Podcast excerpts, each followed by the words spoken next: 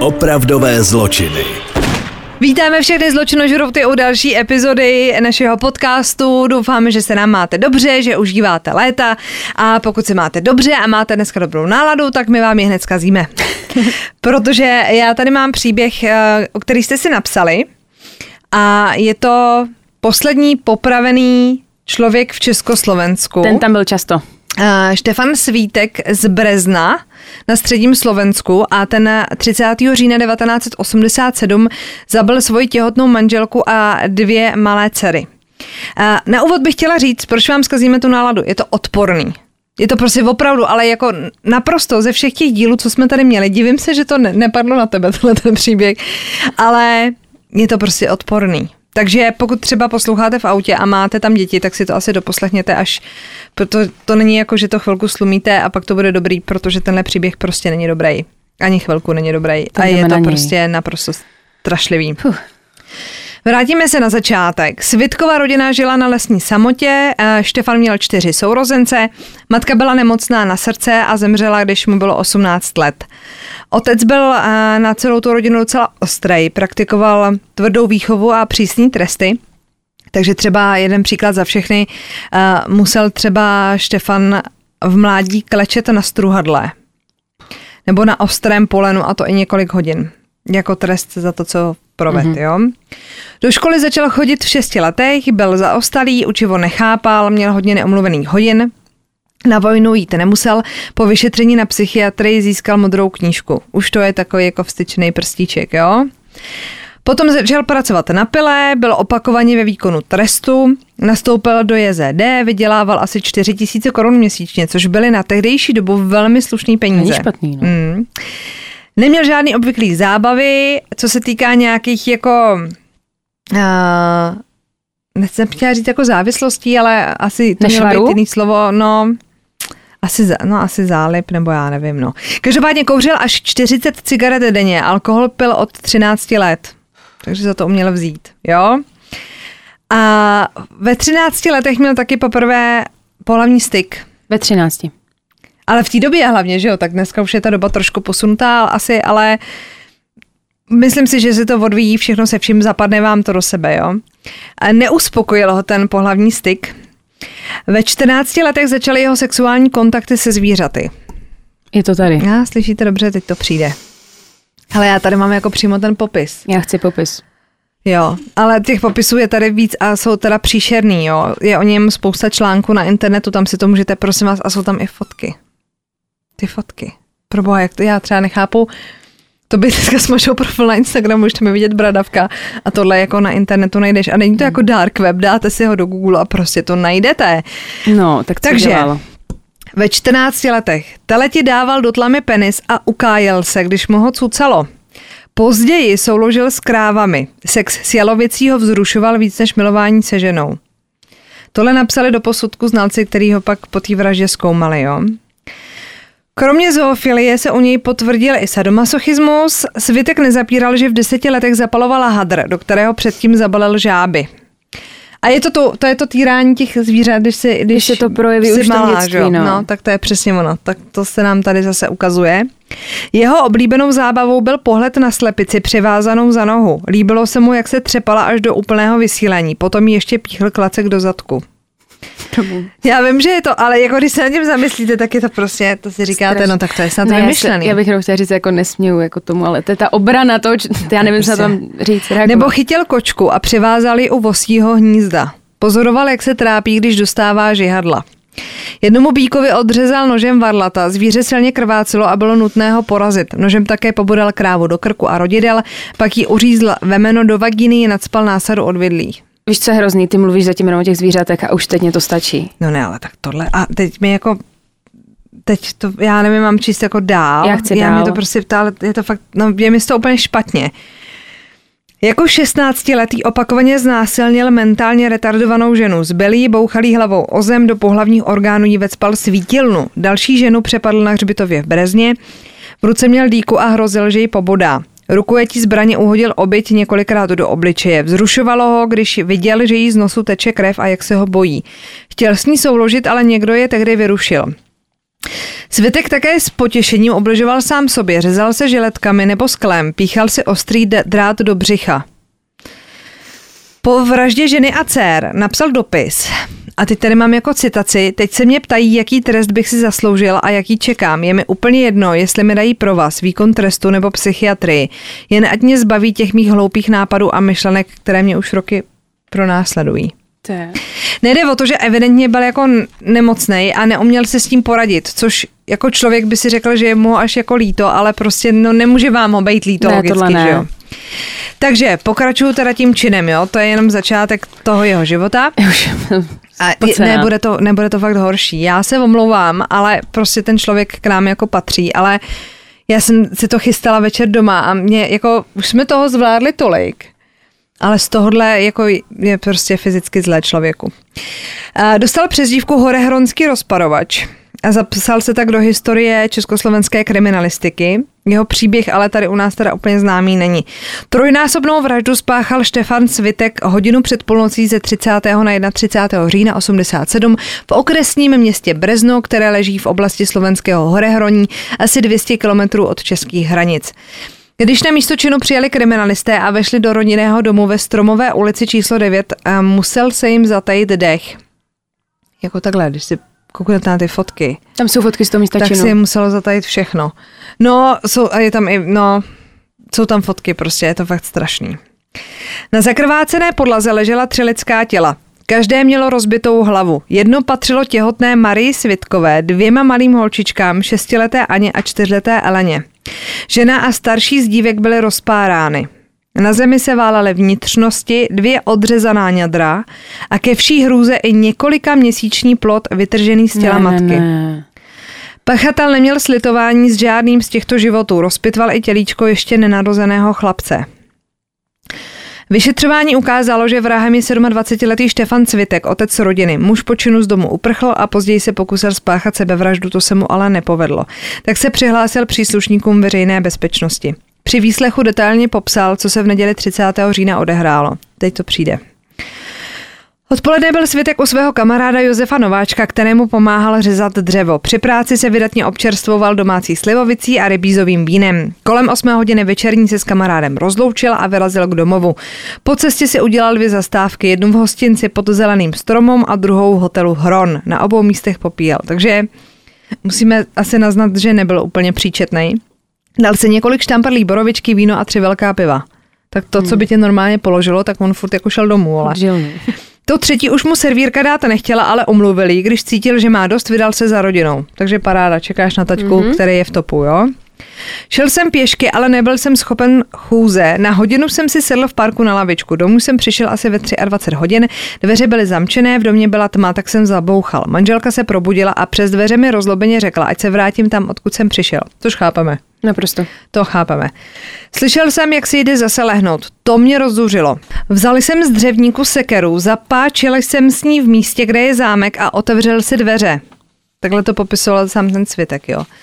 Se sekerou v ruce vešel do ložnice a přišel k posteli, na které spaly vedle jeho ženy obě malé dcery. Proč mi neotevřeš? zeptal se světek manželky. Místo odpovědi přišlo výmluvné gesto. Žena se na posteli otočila čelem ke stěně, zády k naštvanému muži. Tak logicky přišel napitý z hospody, tak no. No. se s ním nebudeš bavit, jo. Štefan v sobě ucítila další nával zuřivosti, zvedl sekeru a praštil s ní Marii do hlavy. Žena se přestala hýbat, rána ale probudila děti. Lekl jsem se, aby neviděli, co jsem udělal manželce a nezačali křičet. Sekerou jsem proto byl do hlavy i je. Nevím, kolik ran dostali, ale každou z dcer jsem uhodil nejméně dvakrát. Pak se mi zdálo, že manželka zachrčila, tak jsem se do ní znovu pustil. Je Já nemu, nemám... Když vztek Slov. polevil, Svitek zahodil sekeru v kuchyni a na lince si všiml nože. Nevím, proč jsem ho vzal do ruky a vrátil se s ním do ložnice. Z nehybné manželky jsem strhal šaty. Nožem jsem jí pak rozpáral tělo od pohlavních orgánů až ke krku. Jako dokážete si představit, když se od toho odprostíme, jo, jak musí být fyzicky náročný. Jak musí být fyzicky náročný. Někoho jako rozpárat? Jako, no. ne, jako reálně. Jako co, co to jako je? Uh, pardon, jsem se. V pořádku. Hla, hla, hlavně v oblasti hrudní kosti jsem musel vyvinout velkou sílu. Řízl jsem se přitom do prsteničku pravé ruky. Hmm. Když jsem manželce rozřezával tělo, vyvalily se ven vnitřnosti. To je hrozný. Levou rukou jsem jí to všechno vytrhal. Byla ve třetím nebo čtvrtém měsíci těhotenství, tak z ní vypadl i plod. Odřezal jsem jí prsa, pak jsem ji strhl z postele na zem. Kuchyni našel pytel na brambory, do kterého uložil zavražděné dcerky. Vyšel z domu a přemýšlel, že je ukryje v lese. Ušel asi 100 metrů, když si to rozmyslel a vrátil se zpět.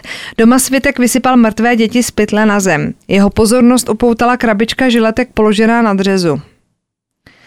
Jednu vzal a starší dceři s ní rozřízl břicho. Také jí přitom z těla vytrhal vnitřnosti.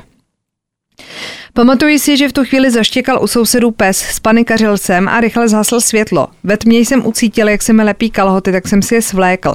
Zavřel jsem vchodové dveře a šel jsem si umít ruce i nohy, protože jsem je měl od krve. Převlékl jsem se a dům jsem opustil. Na útěku teda pak přenocoval v nějaký starý chatce, pak strávil noc v domě svých rodičů a pak ho napadlo, prosím vás, že si podřeže varlata. Našel kapesní nožík, ale s tím to nešlo, tak uh, pak objevil žiletky. Když se prej řízl, tak mu začala týct krev, tak toho nechal. Pak našel starý švihadlo a šel se oběsit na trám. A ty tady mám citaci. Když jsem se probral, ležel jsem na zemi, krvácel jsem z nosu, švihadlo se přetrhlo a já jsem spadl dolů. To je normálně jak nezvratný osud. Tak když jako teď ještě nemáš umřít, tak ještě ne. No ten ne. Ta jáma, jak je uvrat, tu jsem udělal hlavou při pádu na zem. Část provazu mi zůstala na krku. Umyl jsem se ve studni, pak jsem šel do nedaleké obce Sedmák, u cesty jsem uviděl zaparkovanou policejní ávii, tak jsem se příslušníkům veřejné bezpečnosti přihlásil. Sám se takhle přiznal hnedka, jo. Jo, on evidentně nevě, Hmm. nevěděl jako jak z toho ven. Hlavní líčení s obžalovaným svědkem začalo u krajského soudu u Bánské, v Bánské Bystrici 24. května 1988. Vrah vinu doznal. Při, man, při pitvě manželky bylo zjištěno 25 sečných rán. Tou sekerou. A on byla. sám říká, já si skutečně na to, kolikrát jsem do ní zatěl sekeru, nepamatuji. Mohlo to být 25krát. Taky nevím, čím jsem rozřezal plot, jestli to bylo sekerou, nožem nebo žiletkou. Tři znalci ho charakterizovali jako citově chladného a agresivního psychopata a sexuálního devianta. Jeho další pobyt na svobodě označili za vysoce nebezpečný. Konstatovali taky, že vyléčení obžalovaného není možné. Pokud jde o poruchy sexuálního podu, je třeba říct, že do jeho sadistických praktik patří nejen způsobování bolesti, ale i znehybnění oběti, manipulace s mrtvolami, jejich řezání, odřezávání a upravování genitálu. Intelekt vyšetřovaného je v pásmu podprůměru. IQ měl 81. Nerozvinul se na základě vrozené retardace, ale i kvůli nedostatečně stimulujícímu rodinnému prostředí. A je to tu rodina, že jo? Rodina já jsem prostě. jenom chtěla říct, já tady, že jsou na internetu ty fotky, tak eh, je můžeme ukázat. A nebo je lepší, když si to najdete potom. Jako- ne, když to ukážeš, aby nám nesmazali pak to video, víš, To je pravda, no. Jako je to, dejte já jsem čekala hodně, Štefan ale Svitek a prostě vám to na vás, jako je zvláštní, že takové věci na internetu vůbec jsou. je to prostě hrozný. A to jsou první fotky, co vám tam vyjedou. Je hrozně zvláštní, že on byl teda v 87. celý pokérovaný, což je jako na 87. rok docela dost. Každopádně, aby jsme to teda dokončili, den před vynesením rozsudku sepsal světek svoje závěrečné vyjádření, připustil, že za to, co udělal, zaslouží přísný trest. Berte ohled na to, že si to teď uvědomuji, ale v době spáchání činů jsem byl agresivní nepříčetnosti, kdy jsem nemohl zvážit a rozpoznat následky svého konání. Soudu navrhl, že se nechá odstranit pohlavní orgány nebo část mozku, pokud to pomůže v jeho léčbě. 30. května 88 vyhlásil předseda Senátu v největší jednací síni Bánsko-Bystrického soudu rozsudek. Svitek dostal trest smrti. Co je zajímavý, tak ehm, ho oběsili 8. června 1989 a byl to poslední vykonaný trest smrti v dějinách Československa. Ale pozor, není to poslední popravený Čech. Tím, že byl ze Slovenska, mm. tak posledním popraveným Čechem se stal o čtyři měsíce dřív, v únoru 89, vánoční vrah Vladimír Lulek z Královéhradecka. A v listopadu pak přišla sametová revoluce, takže další exekuce byly pozastaveny. Katovi tak unikal, to je, tohle jsou citace, například Jaroslav Malý, který vraždil v Ústí nad Labem podle telefonního seznamu. V květnu 1990 byl trest smrti v zákoně nahrazen doživotním vězením. V článku 6 ho, připouští, ho nepřipouští pardon, listina základních práv a svobod, která je součástí naší ústavy. A to mě vede k tomu, že Vladimír Lulek bude příště. Lulek. No. Ty byla. Já, mě, já, Lucka mi včera psala zprávu, že ho dodělává tady toho svitka a že to je hrozný jako humus. Říkám, jo, tak na to jsme zvyklí. A přišla další sms Ne, to je fakt humus. Jako A- uznejte sami, že tohle je nechutný. Jako je pravda, že tohle je asi jeden z nejhorších, hmm. jako co jsme tady měli od těch zví... Mě víš, nejvíc vadí ti děti vždycky. No, děti a zvířata. Ale psali jste si o něj, patří k nám. tak Já jsem prostě... vůbec o Světkovi nevěděla, že tohle Já se jsem o něm pohybovalo v naší No. zemi. Vygooglujte si ty fotky, to už necháme na vás, ale je to fakt jako Je to fakt žalud. jako brutální. Hmm. My jsme tady tenkrát dávali tu Sharon Tate, že jo, ty fotky, že jsou, to je No, nic, tak to je to- nic, to je nic. to- to bylo to nic. nic. Tak děkujeme pěkně, doufám, že jste u toho nejedli. No, dneska mě asi netrumfneš, víc svým příběhem. Já mám dneska takový klidnější příběh. Já teda dneska nebudu mít příběh, o který jste si psali vy. Já jsem totiž zhodou okolností jsem brouzdala na internetu a vyskočil na mě článek, který mm, titulek byl Muž zabil dceru a ženu balónem na jogu. Což promiň mě opravdu zaujalo. Ne. Zaujalo mě to a řekla jsem si, proč to nespracovat, protože je to celkem nový případ. Eh, Stal se v roce 2015 a šlo o to, že v květnu toho roku, toho 2015, tak byly nalezeny v Hongkongu, Hongkongu, v Hongkongu eh, dvě mrtvé ženy a byly v autě nalezený. A šlo vlastně o matku, o matku s dcerou. Té dceři bylo 16, té, té její mamince bylo 47 a našli je prostě mrtví v autě. Samozřejmě proběhla pitva, kde se zjistilo, že stoprocentně byly otráveny oxidem uhelnatým, mm-hmm. což teda byl pro ty kriminalisty v ten moment eh, celkem oříšek, protože nedokázali pochopit, jak se ten oxid uhelnatý do toho, do toho auta dostal. A, a mě teď jako napadlo, teď jsem asi mimo a někdo, kdo tomu rozumí, se asi bude smát, ale není oxid uhelnatý taky to, co tě jde z výfuku? To je možné, ale to bys tam musela dát nějaký. A to tam nebylo. To tam nebylo Jasně, právě. no Jako tak- samozřejmě, když bys dala nějakou rouru, kterou by se to vedlo do toho auta, ale to tam nebylo. Aha, no. a to, to pak oni to auto no. celé jako proskoumali, říkali si třeba, jestli to nešlo i nějaká závada Mhm, motoru, prostě hledali nějakou příčinu, nic tam prostě nenašli. Nevěděli, o co jde. A pak najednou se objevil, nebo objevil, on tam byl celou dobu. A oni si všimli, že je tam vyfouklej míč na jogu. Takový ten velký, Aha, prostě aha. nafukovací, nafukovací míč.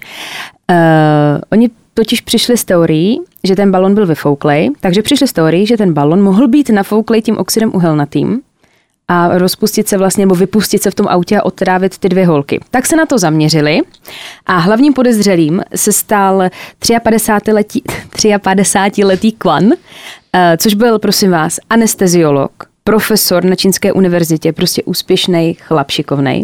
A byl to zhodou okolností manžel a otec eh, těch zavražděných. Stal se teda eh, hlavním hlavním podezřelým a opravdu se potvrdilo jako to, co ta policie tušila, protože on během svých pokusů, on byl ten profesor, a on během svých pokusů na králících, to byly, byly to tuším králíci, eh, experimenty dělal, že vlastně zkoušel účinky toho jedovatého plynu. No, A napustil ten balon na jogu tím oxidem uhelnatým a dal to do auta té dceři s tou matkou, aby je vlastně, aby je zabil. no a motiv? Motiv, k tomu se dostaneme. Důležitá věc, která v tom byla důležitá, nebo hrála v tom důležitou roli, tak bylo to, že během nafukování balónu ho viděl kolega. Ne. A promiň, tak, tam, nebo, ne, tak ne, já mu samozřejmě nefandím, ale to je prostě provár. jako když tě tam načapá, jak si jako nafukuješ balon oxem uhelnatým na vraždu, takže ho, takže ho chytli.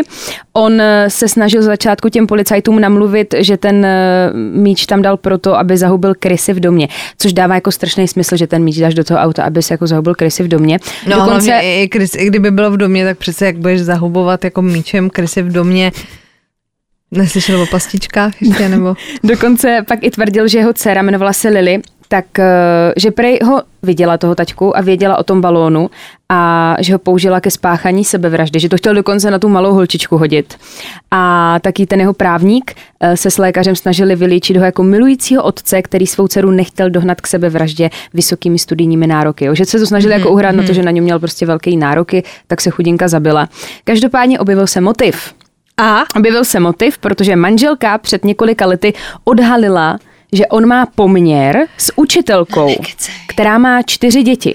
Počkej, tak já myslela, že ona mu byla nevěrná, on si bude Ne. mstít a nakonec on je nevěrný. A víš proč? ještě- no, a víš proč? snad Protože ne. on to vyšlo jako najevo. Eh, Na oko prej to vypadalo jako, že spolu pořád jsou, ale rozváděli se, chtěli se rozvést, jenže nechtěl přijít o společný majetek. Mm-hmm. A rozhodl se teda tady, tady k tomuhle, protože když by se na to nepřišlo, že on ji zabil, tak on zdědí celý podíl své ženy. Takže to bylo jenom čistě prostě z finančních důvodů. A nakonec ho teda odsoudili k nejvyššímu trestu, k doživotí. A oni všichni byli fakt jako v šoku, že tak úspěšný, šikovný chlap byl tohle schopen. A já jsem si pořád říkala, proč je tam v tom ta dcera. A prej to bylo tak, hej, fakt jako ve špatným... Ona tam být neměla, Ona tam být jo? neměla. Ona jela, někde byla ve městě, mamka tam vlastně jela s tím balónem, který se fukoval a ona jí naskočila do auta. Hej, mami, hodíš mě, jedu za kamarádkou. Takže, takže to takhle blbě skončilo, no.